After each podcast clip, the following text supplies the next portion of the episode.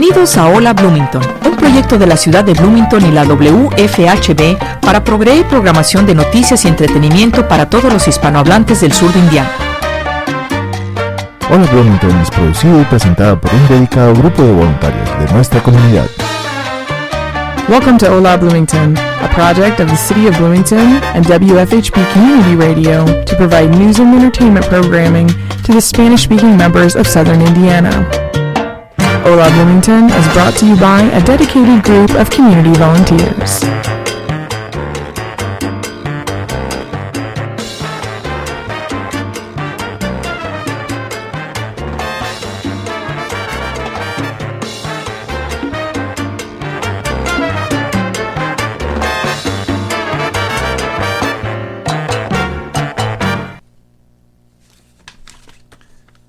Muy buenas tardes a todos, bienvenidos al programa Hola Bloomington, gracias por estar con nosotros. Y hoy tenemos el título del programa Hola Hombres, porque estaremos hablando acerca de temas de hombres. Así es que hoy estamos de enhorabuena, ya que tenemos el privilegio de tener con nosotros a varios hombres eh, que estaremos hablando acerca de la masculinidad. Vamos a hablar de sus conceptos, eh, las diferencias según las diferentes culturas, y especialmente la masculinidad en la cultura hispanoamericana, específicamente en la cultura latinoamericana. Y para ello, pues, vamos a estar aquí compartiendo. Brad, bienvenido, Brad. Muchas gracias. Eh, también está con nosotros Jonathan de la Cruz. Hola, hola. Y, por supuesto, aquí un servidor, Eric Gutiérrez, que tenemos el privilegio de, de estar aquí compartiendo con todos. Así es que, si vas en tu carro, si estás en casa, disfruta de estas palabras que vamos a estar aquí entre todos. Si quieres llamar por teléfono, hacer preguntas, también o hacer aportes, son todos bienvenidos. Así es que eh, sea partícipe activo de este programa y agradecemos um, a todos los patrocinadores y a los voluntarios que hacen que este programa sea algo de utilidad para nuestra comunidad hispanohablante. Así es que vamos a empezar. Muy bien. Eh, sí, La primera uh, pregunta que tenemos aquí es, uh, tengo entendido que este es el primero de los series de programas radiales dirigidos a la audiencia masculina. So, ¿esto quiere decir a los hombres? La pregunta. Efectivamente, eh, estamos ahora con la oportunidad de tener temas específicamente para hombres. No quiere decir que las mujeres no puedan participar, al contrario. Y de hecho, en los próximos programas est- estaremos teniendo algunas mujeres con nosotros, okay, para ver su punto de vista y también ver sus opiniones, que son muy importantes para nosotros. Pero es uh, ahora el inicio, el primer programa de una serie de programas. Tenemos ya fechas hasta para final de año. Tenemos también uh, varios temas muy, muy, muy importantes, como hoy es solamente la introducción, uh-huh, acerca de conceptos básicos, y vamos a ver muchos, muchos temas relacionados también con la salud de los hombres. Así es que representamos a la comunidad de hombres latinoamericanos, hispanoamericanos o hispanohablantes. Y nada, se, se va a estar haciendo el programa poco a poco y con los aportes de todo. Una pregunta. Sí. ¿Por qué es importante entre la cultura latinoamericana hablar de la masculina, uh-huh, ser masculino? O sea, porque es algo importante. Muy bien, es una cosa importante porque uh, muchas veces los hombres somos más activos que proactivos. ¿Y cuál es la diferencia? Activos es, mm. el hombre actúa, muchas veces nos comunicamos muy poco y hablamos muy pocas acerca de nuestras situaciones, nuestros problemas, uh-huh, nuestras enfermedades y todas aquellas cosas que atañen a la masculinidad. Entonces es importante este tema porque el diálogo abierto acerca de conceptos y acerca de lo que podemos hacer va a ser uh, oportuno para que podamos cambiar algunas percepciones o algunas cosas que son incluso malentendidas desde la masculinidad. Sí, sí, claro. Sí, pues de la cultura viene la palabra macho. Entonces por eso es, es, es algo importante de, de algo de platicar entre el, la gente. Así es. Bueno, vamos a entrar en materia. ¿Qué les parece? Entrando en materia, vamos a hacer este programa un tipo diálogo, es decir, iremos abordando todos los temas e ideas de una forma abierta, con la participación de todos y cada uno de, de los invitados. Y para empezar, vamos a ver eh, y compartir los conceptos de masculinidad. Bueno, uh, la primera pregunta aquí es, ¿qué queremos decir o qué entendemos por la masculinidad? Que ya... Ya hablamos un poco de eso, entonces nos vamos a mover la segunda pro- pregunta, que ¿qué es el género femenino masculino? Uh-huh.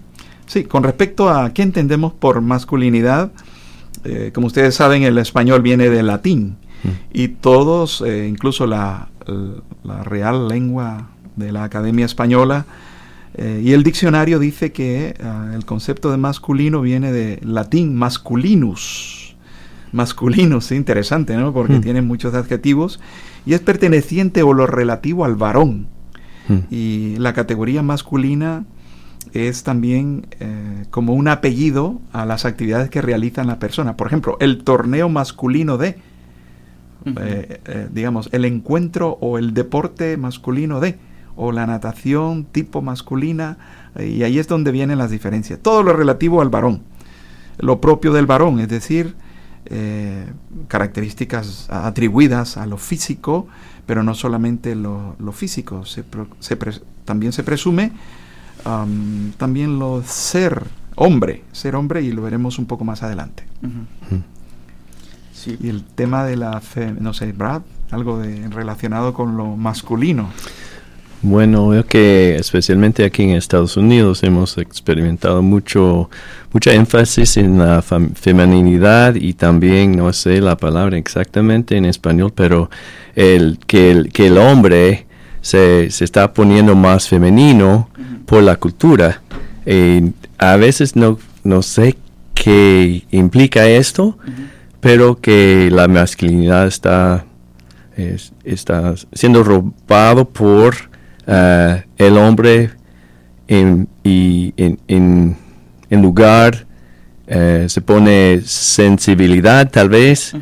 algo fuerte, pero la, la, la, la pregunta siempre es, está basado en, en la pregunta, ¿qué, qué, qué es un hombre?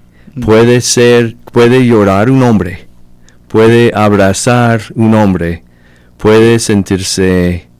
Eh, triste un hombre, puede mostrar debilidad o sentimiento un hombre, y, y aquí al menos hay hombres que no quieren, nunca quieren llorar, no mostrar sus, sus sen- sentimientos, uh-huh. pero ya, ya hemos pasado, creo, esta pregunta en acción, pero todavía es una, es algo que vive adentro, que, que si, si lloro soy hombre todavía, sí, o a veces soy más hombre porque puedo llorar frente de mi esposa y de, de mis hijos, algo así. Uh-huh. Sí, es una, una buena cosa preguntar para todos nosotros. Hablando de lo femenino, una vez tuve una conversación con una, ma- una profesora en Texas y le pregunté, uh, porque yo el primer día de clase llegué y, y les dijo a toda la clase que era, era una...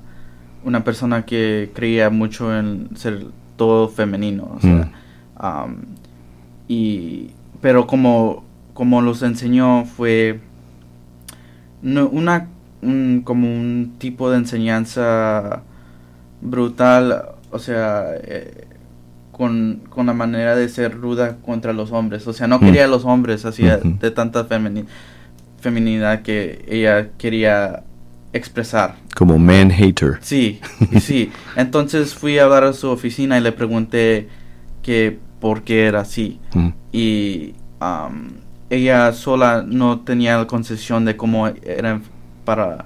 No tenía concepción de cómo estaba actuando, o sea, contra los hombres. No, mm. ella no, no lo había pensado que cómo era, era algo rudo, algo brutal para los hombres.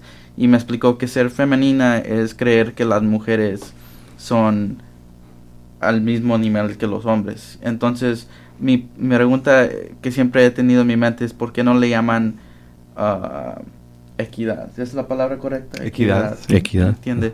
Porque pienso que diciendo la palabra femenina adquiere más a, a lo femenino, la mujer, y siendo uh, masculino, pues adquiere más al, a los hombres. Entonces no, nunca he entendido por qué no le dicen equidad. Uh-huh. Um, que es algo difícil porque hay una diferencia en, entre creer que las mujeres y los hombres son, son en el mismo di- nivel social y como persona, como humano, y diferencia entre... Um, ¿Cómo se dice? Um, bajando un tipo de sexo. Uh-huh. Uh-huh. Sí. Sí, como niveles, que un sexo está um, en un nivel superior que el otro. Sí. Pero fuiste muy valiente ahí a su... Pues sí, pero es que yo nomás i- iba a la clase para agarrar un migrado y pasar la clase, pero era, era uno de los... de los uh, de mis básicos que tenía que tomar, era sí. como historia o algo así. O sea, yo, yo estudié música y tenía que tomar historia y no quería ir a la clase y siempre tener miedo. Entonces por eso fui a preguntarle, porque, sí, sí. porque quería aclarar cómo, cómo era la situación y cómo estaba pensando. Uh-huh. Porque pues siempre se enojaba porque nadie, nadie levantaba la mano para dar opiniones o algo, pero es que desde el primer día nos enseñó que, ten, que debemos de tener miedo de ella si éramos hombres. Wow. Sí. Es muy hombre. Sí. Yo creo que también hay, hay en los extremos de agresividad y pasividad, y las mujeres y los hombres, si mostramos una agresividad por el temperamento o, o que perdimos como control tal vez uh-huh. de nosotros, Eh, eso no no sale no sale bien. Y también con las las chicas, uh, o, o ser demasiado pasivo, también mala fama los hombres que no no no toman iniciativa iniciativa entonces. Y para mujeres también es igual, aunque es, esperamos que las mujeres son más más pasivas y, y no tan agresivos, pero eso no no no no no cabe eh, los extremos bien en la sociedad, ¿no? Uh-huh. A veces encerramos eh, los conceptos desde un punto de vista, una visión sexual. La sexualidad humana es una de las fuerzas más poderosas y misteriosas de la humanidad. Y entonces siempre nos acompaña desde que nacemos hasta la tumba, y desde la cuna, podríamos decir. Traemos ese concepto de... de lo femenino y lo masculino desde el punto de vista sexual. Sin embargo, la sexualidad no es, es eh, solo restringida a los órganos sexuales o órganos genitales, ni al acto sexual, sino que tiene que ver con todo nuestro ser. Es decir, todo lo que pensamos, eh, tú pensaste esto y fuiste y actuaste. Lo que sentimos, a veces el temor eh, que impregnaba en el ambiente de la clase, pues ese sentimiento, tanto creo que habían hombres y mujeres. Uh-huh. Y también eh, lo que hacemos, es decir, los actos que nosotros hacemos, todo todo ello t- tiene que ver con, con nuestra identidad, eh, identidad sexual, pero no solo física, es decir, eh, como hombres y como mujeres. Y vivimos tristemente en una época muy saturada, de, digo saturada, que con, con símbolos sexuales. Les ponemos colores a, la, a los símbolos, a las mujeres el rosa, al hombre el azul, eh, y cambiamos estos eh, símbolos sexuales mm, y con acceso casi ilimitado a la información sobre el sexo. Mm. Ahora nuestros niños, uno tiene que tener control parental con, con todo, desde los celulares hasta la televisión, o no sé, en otros países... Uh, tienen libertad en el sentido de que las revistas con contenido sexual son, son libres, y a los niños los ven en las calles, en los kioscos, y uno no se asombra. Recuerdo una vez que estábamos en una calle en el pueblo, allá en, en el pueblo donde vivimos, y eh, nos detenemos en el semáforo, y voy en mi carro y mis hijos quedan viendo así, vuelven a ver así, y habían revistas eh, de Playboy, pornográficas, y entonces los niños, oh, con los ojos abiertos, pero como habría libertad y todos los niños van sí. a ver eso, sexo, entonces, es decir, estamos saturados de símbolos sexuales y ilim- ilimitado acceso a, a, a toda la información sexual. Lo que nos hace falta, creo yo, son criterios uh, para discernir y manejar esta información, y por eso estamos aquí, en este programa, para que nos ayude a guiar nuestra conducta, y también tener criterios, es decir, ¿cuáles son los criterios? Algunas voces eh, reclaman autoridad para pronunciarse acerca de la sexualidad, y algunos son muy extremos, y ahí es donde encontramos los masculinistas y los feministas, o los machos y las hembras, y es y en vez de ser, como tú dices, equitativo, uh-huh. pues encontramos eh, mucha desigualdad y lucha sexual, uh-huh. que se manifiesta también en la agresión, en la violencia intrafamiliar, y eso será otro tema que hablaremos un poco más adelante. Sin embargo, pues son temas muy, muy, muy interesantes que, que vamos a estar viendo. También otra cosa eh, que vamos a estar abordando son los roles, y los roles hablan más de, de cosas como conceptos de qué es lo que hace el hombre y qué hace la mujer. Hablemos un poco de, de la virilidad. No sé si han oído hablar de la virilidad. La vili- virilidad eh, es un Yo, término. Sí, no, dime. No sé qué, no sé qué es eso en verdad. Nunca he oído esa palabra. ¿Qué, qué es? Ser viril. La virilidad viene de um, caracterizado. El hombre se siente viril y lo relacionamos mucho con el sexo. Eh, de hecho, decimos mi virilidad, es decir, mi forma sexual de actuar. El hombre se siente muy viril. Okay. Y viril viene de, del acto de su identidad sexual como macho. Okay. Incluso nos llegamos a, comp- a comportar o a compararnos con los animales. Mm. En todos los sentidos. Y leía una, una reflexión uh, en esta semana de un hombre que escribió acerca, eh, él es padre de familia y le estaba enseñando a su hijo acerca de cómo prevenirle acerca de la pornografía y el daño que produce la pornografía como entidad económica, porque la pornografía produce muchas ganancias, no sé cuánto aquí en Estados Unidos, no tengo datos, mm. pero en todos los países en el mundo la pornografía. Entonces él estaba instruyendo a su niño, uh, su hijo tenía, es un adolescente de diez, once años, y él estaba intentando enseñarle acerca de, de lo que es la pornografía, pero ¿cómo le enseñas a un niño qué es pornografía?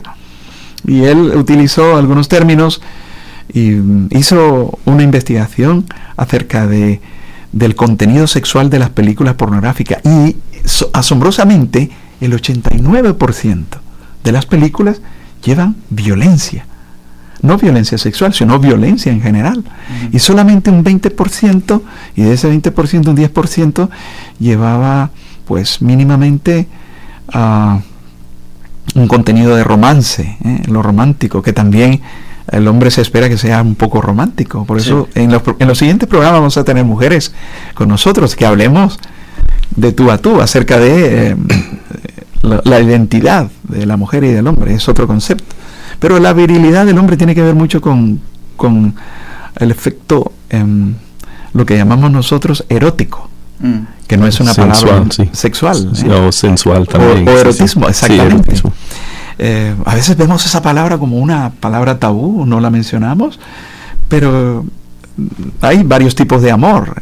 El amor eh, ágape, el amor filial, el amor fraternal, el amor eros, que es el amor entre hombre y una mujer, y, y otro tipo de, de amor es el amor de parte de Dios, que es el amor, uh, un amor perfecto, eh, que es Dios hacia, hacia la humanidad.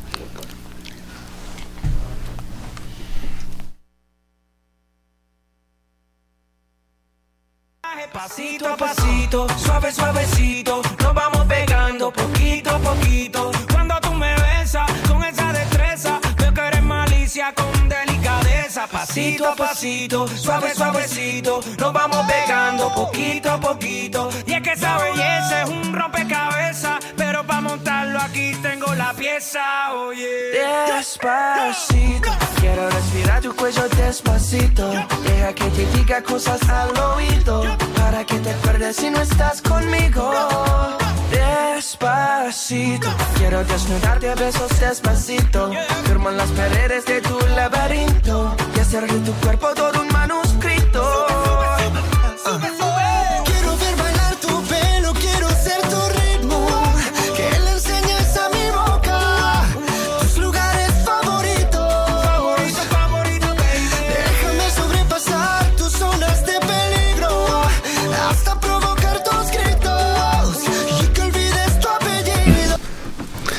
Estamos hablando de la veridad y eh, pensando en, en la cultura, si un hombre tiene muchos niños, puede crear muchos niños y mejor aún varones, se considera muy viril. Y uh, lastimosamente en muchas culturas del mundo, mm. eh, la virilidad es, se muestra o al, aún uh, el ser hombre se muestra por cuántos niños puede uno procrear procrear y cuántos varones puede uno procrear, y eso en realidad tiene más que ver con la biología que la virilidad. Sí. pero y pero el, al opuesto, si uno no, por alguna razón, si es el hombre peor, pero hombre o mujer no pueden tener niños, mm. es una vergüenza. Mm. Y se duda, bueno, mm. se cuestiona o, o, o uno piensa, ¿por qué? Porque mm. no no es muy no es muy viril, entonces, pero eso es tiene mucho que ver con la salud y todo que tú sabes como médico. Sí. Bueno, uh, hay algunos antropólogos, y aquí ya estamos entrando a un tema de antropología, y después de haber abordado los conceptos básicos, estos son elementos que, que debemos de uh, tenerlos en cuenta en nuestra vida diaria. Um, hablaremos del rol, de los roles, pero antes unas palabras acerca de eh, algunos antropólogos que son los que estudian a los seres humanos. Los antropólogos como Matthew Gutmann, es un investigador, ellos dan definiciones también de masculinidad, y ellos dicen que la masculinidad es por definición cualquier cosa que los hombres piensen o hagan. Es decir, si es, si ves a una persona, un hombre, es lo que él piensa y lo que él hace.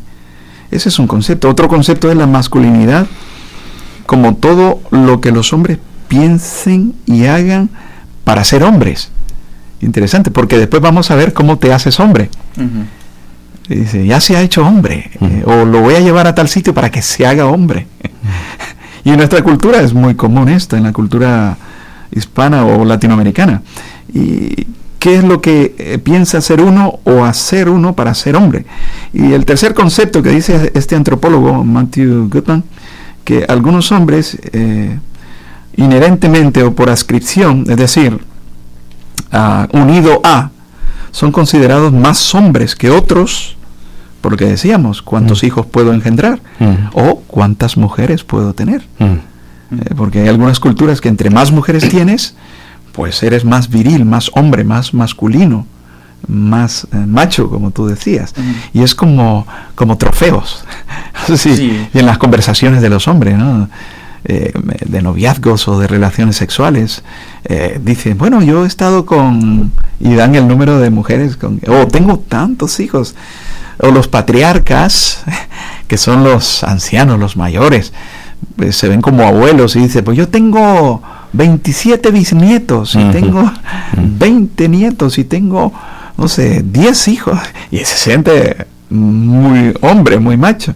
Y interesante todo este asunto, porque depende mucho de las culturas. Pero antes eso era como de cultura como a- antigua, ¿no? Porque como mi abuelita tuvo doce hijos. Exactamente. Pero ahora como en tiempos, o sea, actuales, una generación como yo, yo no, yo ni quiero tener hijos a, uh-huh. en un punto, porque pues pienso en todos los factores de de, de, de dinero, uh-huh. o, o hay mucho divorcio, ya es muy, muy uh-huh. nat- Uh, es muy natural hablar, de, hablar del divorcio, que ya ni piensas en casarte a veces tampoco. Uh-huh. So, sí, eh, eh, ¿usted piensa que es algo como un, una tradición antigua en pensar así en lo masculino, en, en pensar que okay, las, los más hijos que tenga, lo, lo más macho que soy? O sea, uh-huh. ¿me entiendes? O sea, cambia el concepto de, entre las generaciones. Sí. Eh, ese es otro, otro elemento que has señalado muy bien, Jonathan.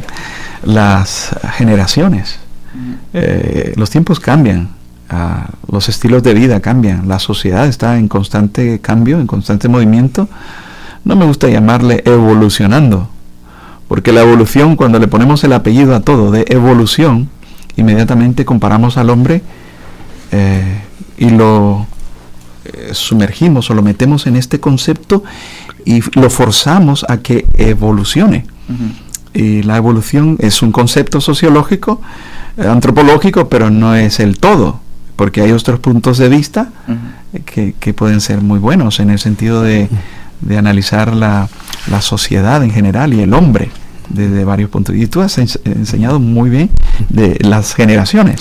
En cuanto a eso también, hace años y en, en los países donde eh, mucha gente vive en el campo y todavía son eh, trabajan en la tierra o en, en, en los campos, eh, tener más hijos son más manos para sí, trabajar la tierra y para comer mejor uh-huh. y no tener que hacer todo el trabajo. Entonces tiene algo muy práctico también, no solamente eh, no, no tiene que ver solamente con uh, masculinidad, pero más hijos, más músculos, más hombres, uh-huh. más, man, más mano de obra. Sí, más mano de obra y, y todavía existe este, este aún, aún, muy raro que en China pueden tener un, un niño nada más, por, no sé, más por lo, la cosa económica y la población y todo eso, prefieren un hombre, pero así, así es la cultura allá, entonces, diferentes. Tengo una pregunta. Sí. Oh, en la universidad, en, en I U, yo enseño el, un grupo de mariachi, y lo que se me dificultó mucho es cómo enseñar, porque... Uh, en Texas una vez fui a una clínica en San Antonio y, y un profesor estaba enseñando a los a los estudiantes que debes de cantar y ser masculino uh-huh. en tu presentación mientras que cantas, uh, en, en, uh, en tu presentación mientras que interpretas las palabras, o sea, tienes que ser un macho, porque la cultura mexicana, como yo soy de cultura mexicana, um, está... está lleno de, de esa palabra. Uh-huh. Entonces, cuando vine para acá, era muy muy difícil porque era m- mucha gente diferente de diferentes partes. Tenía una, una muchacha que era como de partes de Inglaterra, uh-huh. tenía un muchacho que era, uh, su familia de, era de Corea, tenía una muchacha que era musulmana, uh-huh. tenía un muchacho de Panamá, otro muchacho de México, uno de Canadá, Canadá.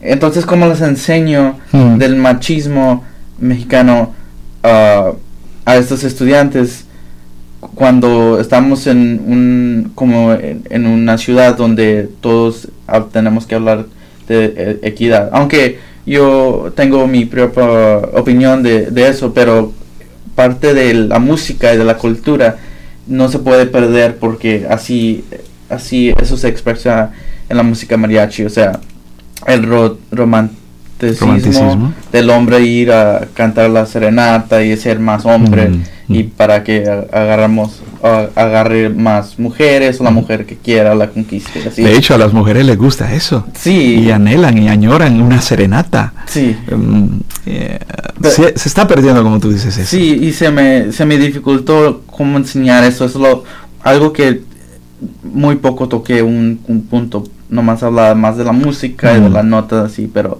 ¿cómo puedo yo hablar a una, un grupo de estudiantes de diferentes, um, ¿cómo se dice? Culturas. Culturas sí. sí, del trasfondos. Machi- sí, del machismo sí. o de ser masculino en, uh-huh. en, en, entre la música. Sí. Oh, interesante. Uh-huh. Um, Me parece curioso también, sí. pensando en la música, uh-huh. que el momento que en, encontré una historia acerca de los vaqueros, que lo, los vaqueros de Argentina, que ellos no solamente eh, no tiraron sus no sé qué, pero son muy hombres en, con sus caballos y todo eso, pero cantaban mucho.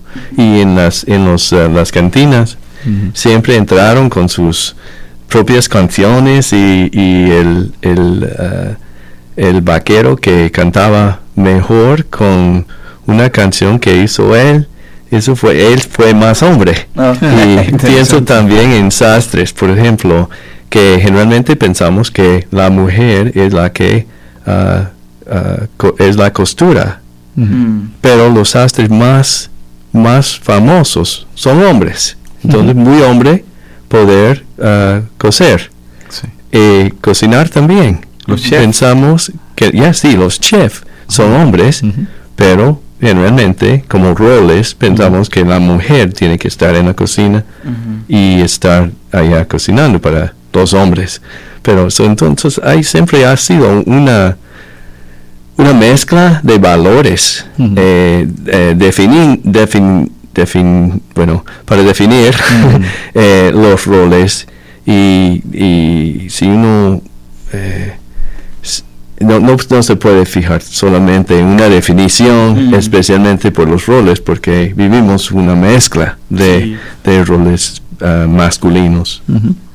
Um, eso tiene que ver mucho con, digamos, la última forma de abordar la masculinidad, y subraya la abordancia central, importancia central, eh, general de las relaciones masculino-femenino, porque esas son relaciones masculino-femenino. Uh-huh. Como le enseñas tú a una persona de un trasfondo cultural diferente al eh, mexicano o al hispano, como es el mexicano, como es la cultura, como es la canción, uh-huh. como es eh, la vida mexicana, porque al fin y al cabo la gente es lo que le gusta, los tacos, uh, los burritos, la comida mexicana, pero los mariachis, uh-huh. eso es propio de México. Mm. Uh, y, y el mariachi es el que está bien vestido, mm. que canta muy bien, con toda la pasión a una joven, a una chica, a una mujer. Mm. Entonces vemos ahí las relaciones masculino-femenina, de tal manera que la masculinidad es cualquier cosa, muchas veces, que no es lo que sea mujer, o no es lo que hacen las mujeres. Mm-hmm. Y esto lo hace el hombre. Yo creo que puedes,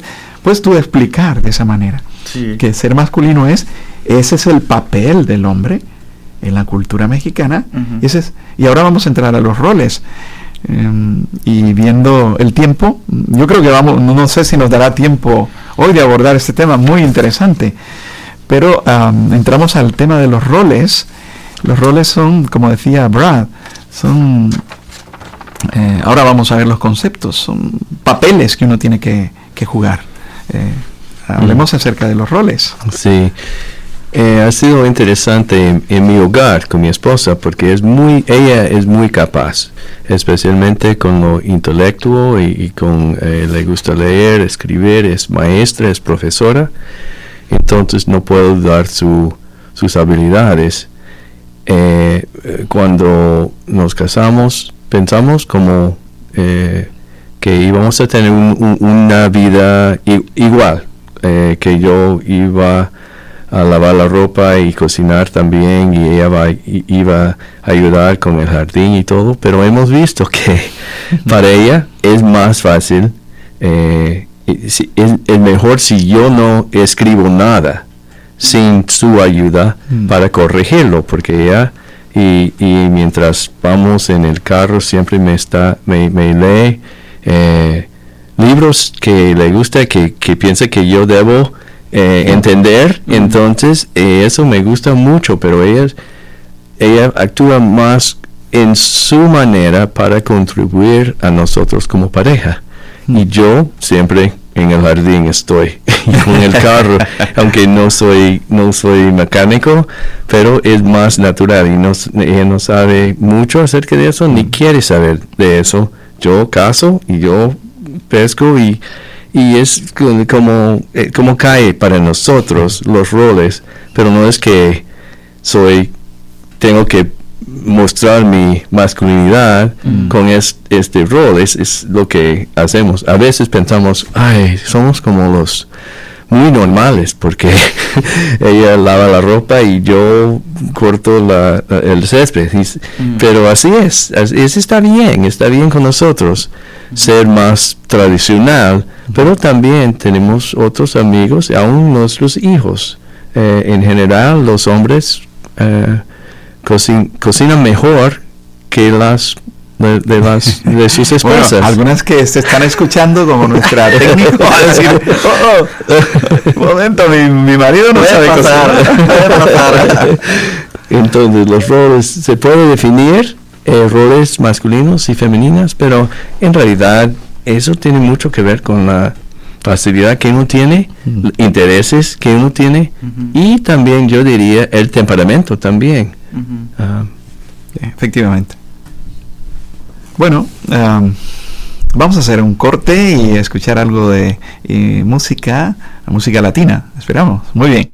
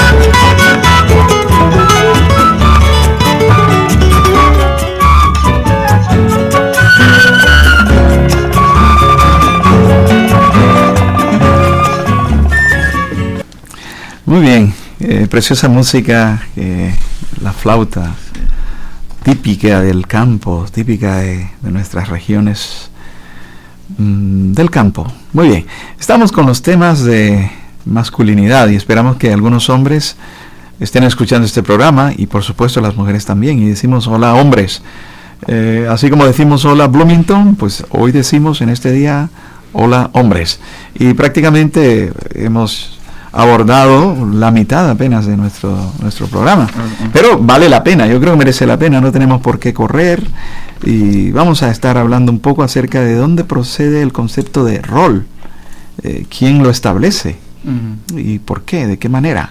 Entonces, y esto cómo se relaciona con la pareja. Ya Brad ha aumentado un poco, adelantado sí. acerca de esto. Um, estoy pensando del rol como de mujer y hombre en... En mi vida he visto parejas donde el, el mujer es el trabajador y va y, y hace su trabajo, trae el dinero y luego llega y, y la señora o la, la joven tiene preparado todo, limpio la casa. ¿Es ama de casa? ¿Se llama así? Ama de casa. Ama de casa, uh-huh. Sí. Y también he visto donde los dos trabajan um, y los, do, los dos uh, toman turnos para hacer cosas, uh-huh. ¿me entiendes?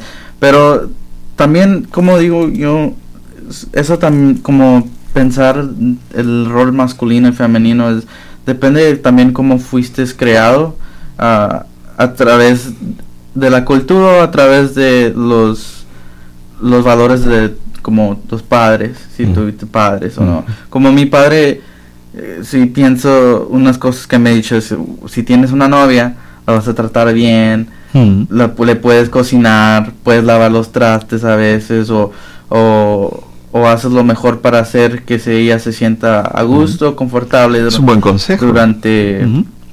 um, entonces, mi concepción es más como ser buena persona con, con la persona que yo quiero, hmm. eh, y no pensar en que ese es el rol del hombre o la mujer. Así, bueno, así yo pienso, o sea, Muy nomás bien. ser sí, buena sí. persona y... y a lo que se da o lo que se debe atender, pues lo, lo atiendo, uh-huh. pero en el momento que se presente, sí. Sí, yo creo que el concepto de rol eh, ha sido establecido tradicionalmente, es decir, los dictados de la tradición. Uh-huh. eh, Brad decía, somos muy tradicionales, eh, una forma común, y a veces vemos como que si eh, el tema de la tradición o herencia cultural eh, fuera una connotación negativa o no fuera buena, pero no. Yo creo que la, las cosas buenas hay que fomentarlas y reproducirlas, puesto que han mantenido la sociedad. Uh-huh. Hoy en día tenemos una sociedad estable, tenemos un mundo estable, y si ustedes se dan cuenta, si uno va perdiendo el rol que le toca, uh, como tú dices, vivir, el papel o que le toca a uno vivir, si uno lo pierde, la sociedad también pierde, y pierde en el sentido de que no podemos aprender cómo han sido o cómo se han solucionado los problemas. Por ejemplo, a mí me preocupa que me digan, mira, trata a tu hijo como un amigo, y entonces le digo, bueno, amigo, colega, ¿qué, qué hay de nuevo? Ay. Hola. Eh, tuve, tuve, hay una situación, es que en Texas donde soy, a los maestros le dices ma'am y les dices sir. Uh-huh. Pero llegué aquí y eso no se hace. Y es muy raro porque uh-huh. voy y, y luego me dice mi maestro que le diga su primer nombre. Sí. Y allá le dices a todos los maestros del último, del apellido. Entonces me, me duele y me hace sentir que lo estoy faltando respeto sí. a los adultos. Uh-huh. Porque son adultos y ellos, eh, bueno... Eh, a lo mejor es una cosa de cultura, ¿verdad? Pero, o sea, yo nunca le voy a llamar a mi a mi abuelita de primer nombre. Sí. A, a mi mamá, a mi mamá, a mi, mi padre. Sí. Um, a, a mis hermanos, pues sí, pues estamos mm. casi de la misma edad, pero, o sea, es algo que se ha perdido y, mm-hmm. y, y nunca lo he entendido por qué. O sea, a lo mejor es parte de la... cultura americana, no sé, puede ser algo de eso, pero eso siento que se está perdiendo mm. y estoy en una edad donde apenas lo estoy viendo, ¿no? mm. Como tengo veinticuatro años, no, no soy de gran edad. Pero. Eso también, hay, hay un, aquí en Estados Unidos, en Stewart todavía se usa ma'am y sir, oh. pero aquí al norte no tanto. Sí. Y eso es eh, tiene algo que ver que la cultura, la cultura uh, local, mm-hmm. pero lo que yo vi, Uh, he visto varias veces eh, parejas que vienen de Sudamérica, una pareja de Ecuador, y él era como gerente y dueño de una granja grande, con muchas vacas y un buen... Pero su esposa siempre uh, cocinaba para, por él y toda la familia, uh-huh. pero ellos llegaron aquí y ella, con el papel de, de, de estudiar por su... doctorado. Uh-huh. Entonces ella tenía que estudiar todos los días y él tenía que uh, tomar el papel de papá y de mamá en la casa. Uh-huh. Tenía que lavar la, la, la lavandería todavía y, y, y preparar todos. Y él andaba pero en, muy enojado y muy perdido uh, por casi un año para uh-huh. ajustarse porque se, se identificó tanto con su trabajo y con su papel y con su rol uh-huh. allá, uh-huh. pero el rol cambió completamente aquí y casi se perdieron su, su matrimonio. Uh-huh. Okay. Gracias a Dios eso no pasó y él es más hombre hoy, uh-huh. porque sabe no solamente eh, manejar sus vacas, pero también su familia, uh-huh. algo bonito, pero eso re- regional y por nuestro país y, y la cultura a veces defina los roles también. Uh-huh. Sí, eh, hay varios autores, antropólogos, uh, que dicen que estos son como mecanismos culturales o sociales que se usan para ver eh, quién es hombre y quién es mujer. Y depende mucho en función de la época histórica, también de la clase social y de la etapa eh, de la cultura de referencia. Hablamos del norte y del sur, son culturas de referencia. Sin embargo, se corre mucho riesgo en perder el valor de la tradición. Y eso habría que cuidarlo. Lo bueno, insisto, hay que cuidarlo. Mi hijo es mi hijo. Sí, hablo con él, converso con él, pero no es mi amigo, es mi hijo. Y es más que un amigo. No lo voy a tratar como un amigo, lo voy a tratar como un hijo. A un amigo yo no, no le voy a poner una disciplina si ha hecho algo indebido. Lo voy a, le voy a poner algo que le ayude a reconocer su... su actitud, igual que el rol de papel, de, de padre, eh, o de marido, o de hermano. Tú mencionabas esto, ¿no? Que, ¿cómo llamamos a las personas? Esto es eh, especialmente cuando ponemos en contraposición, y no debe ser así, me gusta la palabra equitativo, porque muchas veces ponemos en contraposición masculino, en contraposición con lo femenino, no tiene que ser así, tiene que ser ayuda idónea. Y una ayuda idónea es como decía Brad, son complementarios. Él realiza un trabajo X y ella realiza un trabajo X y se complementan. Uh-huh. Y los hombres tenemos que aprender a, a, a vivir esas crisis porque son normales en las diferentes etapas de la vida. Uh-huh. Eh, hay etapas en las cuales uno viene y dice, bueno, ya mis hijos ya no están conmigo, tengo ahora más tiempo para mí. ¿Qué va? A veces viene el papel de, de abuelo. Uh-huh. o el papel de cuidar uh, al resto de la familia, o nuestros padres tal vez que son mayores, son roles, son papeles, pero no es que sea algo malo o algo bueno, simplemente son funciones en, en la sociedad, pero es bueno rescatar eh, los eh, comportamientos antropológicos uh, tradicionales. Es bueno, porque han mantenido la sociedad y la van a seguir manteniendo. Es muy bueno reconocer eso. Bien, hablando también de cuáles son algunos de los roles más conocidos, ya hemos visto lo que se asigna al hombre: papá, mamá, ahora la mujer, eh, ser abuela, ser madre, ser... Ahora eh, la sociedad eh, pide que la mujer se integre al, al trabajo. Ahora, es verdad, se trabaja más en casa.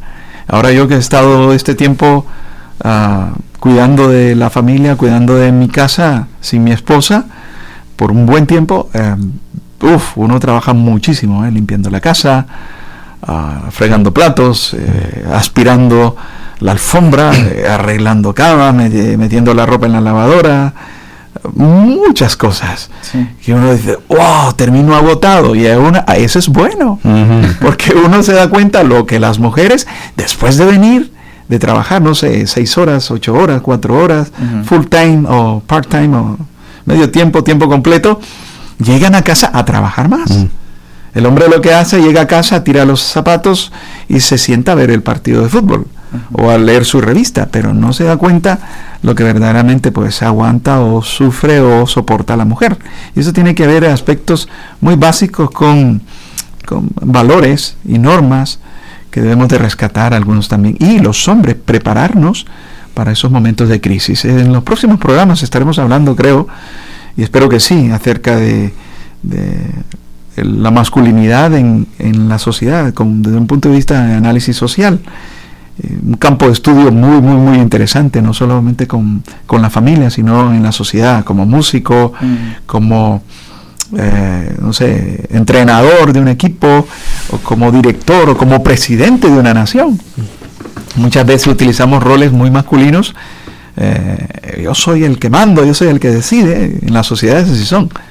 Eh, sociedades que, que tienen un, un rol, uh-huh, que si la mujer es presidente, o es primer ministro, por ejemplo, uh, Angela Merkel en Alemania. Mm. Ella ha gobernado Alemania uh, en los últimos, no sé, tres periodos presidenciales. Y mira, Alemania está en primer lugar en la Unión Europea. Eh, pues en Estados Unidos hemos tenido un presidente hombre, ahora tenemos otro presidente hombre. Y así que vemos como competencia, uh-huh, eh, que quién gobierna mejor o quién hace mejor la cosa. No tiene que verse así, uh-huh, sino como complemento, equidad, como tú muy bien decías.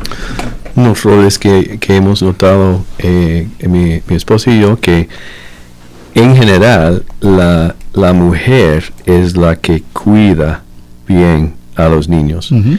Y el hombre es más como entrenador mm. de los hombres. Mm. Y aunque quiero que mis, mis hijos me ven como el que los ama y, y amo y, y cuida, y siempre van, aún como adultos, a su mamá sí. para recibir amor y entendimiento. Sí. Pero si tienen una lección o una pregunta acerca de esto, mm. a veces me acercan a mí, o, porque... Eh, soy eh, este papel de entrenador, uh-huh, es algo muy natural que vive, y, y las mujeres cuando ven una, una un bebé hmm. o un niño, sí, tienen una respon- sí. responden me, diferente. Uh, me, me encantan los niños, hmm. pero no como mi esposa, sí. y, y amo a mis nietos, pero no como su abuela, sí. es sí. algo muy diferente. Muy bien. Eh, la masculinidad en los diferentes países es como, como ver y hacer un, una visión eh, de todos los países. Eh, Brad nos puede ayudar mucho porque él ha viajado tanto en tantos países que ha visto muchísimo diferentes roles según la, las tradiciones y las culturas o los países. Y después de un poco de música... Eh, queremos oír música, ¿no? Uh, nos encanta la música. Vamos a entrar a este tema, así es que sigan con nosotros y uh, hola Bloomington, hola hombres, aquí seguimos.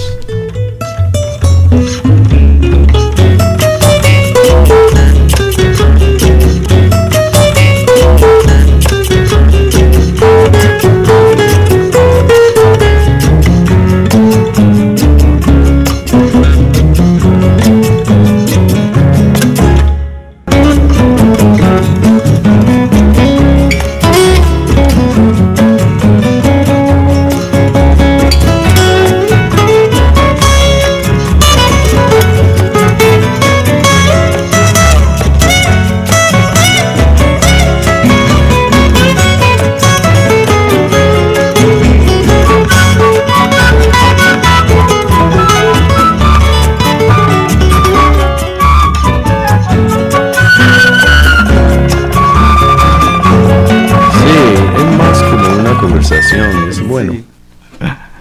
Qué bien, qué bien. Bueno, prácticamente no, no, no nos ha dado tiempo hoy de abordar muchos temas. Esperamos que est- todos estemos disfrutando, especialmente nuestros radioescuchas, acerca de este tema tan importante y fundamental para, para el diario vivir. El diario vivir.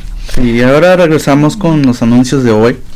¿Conoces un niño o niña en edad escolar que esté interesado o interesada en aprender a jugar el maravilloso juego de ajedrez? El Club Escolar de Ajedrez de Bloomington se reúne cada dos domingos entre la una y media y las tres y media en la tarde en la Biblioteca Pública del Condado de Monroe. La primera reunión del semestre del otoño será el domingo trece de agosto a la una y media de la tarde y el primer piso, en el primer piso de la Biblioteca Pública. Usted podrá dejar a sus niños o niñas en el club por dos horas. La primera sesión será gratis. Si tiene preguntas, estaremos en el Farmers Market el próximo sábado veintinueve de julio. Muy bien. También queremos eh, invitar eh, a que se confeccionen libros de arte. Eso es muy interesante porque hay un taller comunitario para la confección de libros de arte. Y será el primer jueves de agosto, tres de agosto, en la Biblioteca Pública. ¿Qué se hace? Bueno, se reúnen allí de las seis de la tarde a las ocho y comienzan y hacen uh, trabajos para confeccionar estos libros. Si tienes interés, recuerda, todos los jueves, empieza el jueves tres de agosto en la Biblioteca Pública de Monroe. Si estás interesado o también en ayudar como voluntario, puedes buscarnos en Facebook, Twitter o Instagram para que podamos ponernos en contacto contigo y tú con nosotros. Si cree que ha sido discriminado en vivienda, empleo o alojamiento público debido a, la, a su raza, religión, color, sexo, ascendencia, discapacidad, un origen nacional, estatus de, de veterano, estatus de vivienda, orientación sexual o identidad de género, comuníquense con la Comisión de Derechos Humanos de Bloomington al uno ocho dos, tres cuatro nueve, tres cuatro dos nueve. La Comisión de Derechos Humanos de Bloomington investiga las quejas de discriminación sin costo alguno. Si no habla inglés, puede llamar al uno ocho dos, tres cuatro nueve, tres ocho seis cero y se dirige a Josefa para solicitar un intérprete y hacer una cita. También, si tienes interés en temas de derechos humanos, eh, hay una posibilidad de unirse a la Comisión de Derechos Humanos de Bloomington, que actualmente pues tiene ahí una oportunidad, una silla en la cual puedes colaborar. ¿Qué hacen los miembros de la comisión? Bueno, investigan quejas, discriminación y trabajan para educar a la comunidad sobre temas de derechos civiles, tales como el empleo, empleo justo y las prácticas uh, de vivienda justa, eh, los problemas de accesibilidad de los delitos de prejuicio. Solicita en línea eh, doble u doble u doble u punto bloomington punto i n punto gov o puede llamar a la Comisión de Derechos Humanos. Tome nota, Comisión de Derechos Humanos, anote tres cuatro nueve, tres cuatro dos nueve. La Comisión de Asuntos Hispanos y Latinos de la Ciudad de Bloomington tiene dos sillas vacías para ser miembro asesor sin derecho a voto. Forma parte de la Comisión de Asuntos Hispanos y Latinos. Visita la página y aplica o llama a ocho uno dos, tres cuatro nueve, tres ocho seis cero. Bien, y ha llegado tristemente el final del programa y les quiero dar las gracias a todos los que nos acompañaron esta tarde. Eh, Jonathan de la Cruz, muchas, muchas gracias. gracias. Ha sido un gusto estar contigo compartiendo esta mesa. Brad Pontius, mucho gusto. Eh, ha sido también un placer eh, que tus aportes y esperamos que el próximo programa también estés porque hay, hemos quedado allí todavía pendientes un poco para abordar todos los temas en el futuro y eh, tienes mucha experiencia que compartir con nosotros.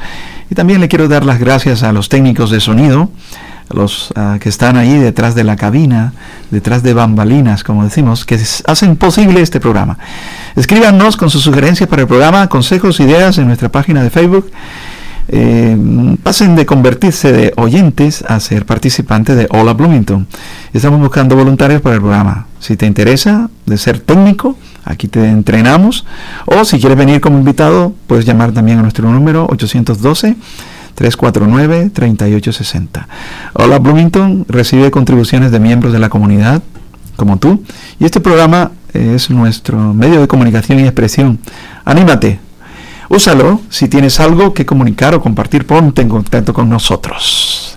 Eh, recuerda, si usted es un, o un conocido y se perdió el programa de hoy, también lo puede encontrar en nuestra página de Facebook, doble u doble u doble u punto w f h b punto org, y ahí encontrará nuestro programa. Y muchas gracias por todo. Desde cabina nos despedimos, Eric Gutiérrez, en compañía de Jonathan de la Cruz y Brad Pontius. Hola Bloomington es producido por Josefa Luce y dedicado mmm, prácticamente, pues, aquí en colaboración de todos los voluntarios, el productor ejecutivo West. Ahora, por favor, quédense con nosotros escuchando La Hora Latina con música para bailar y para disfrutar. No se pierdan. Usted ha escuchado Hola Bloomington, un proyecto de la ciudad de Bloomington y la W F H B para proveer programación de noticias y entretenimiento para los hispanohablantes del sur de Indiana. Hola Bloomington es producido por un dedicado grupo de voluntarios de esta comunidad. Para formar parte de nuestro equipo, llámenos al tres veintitrés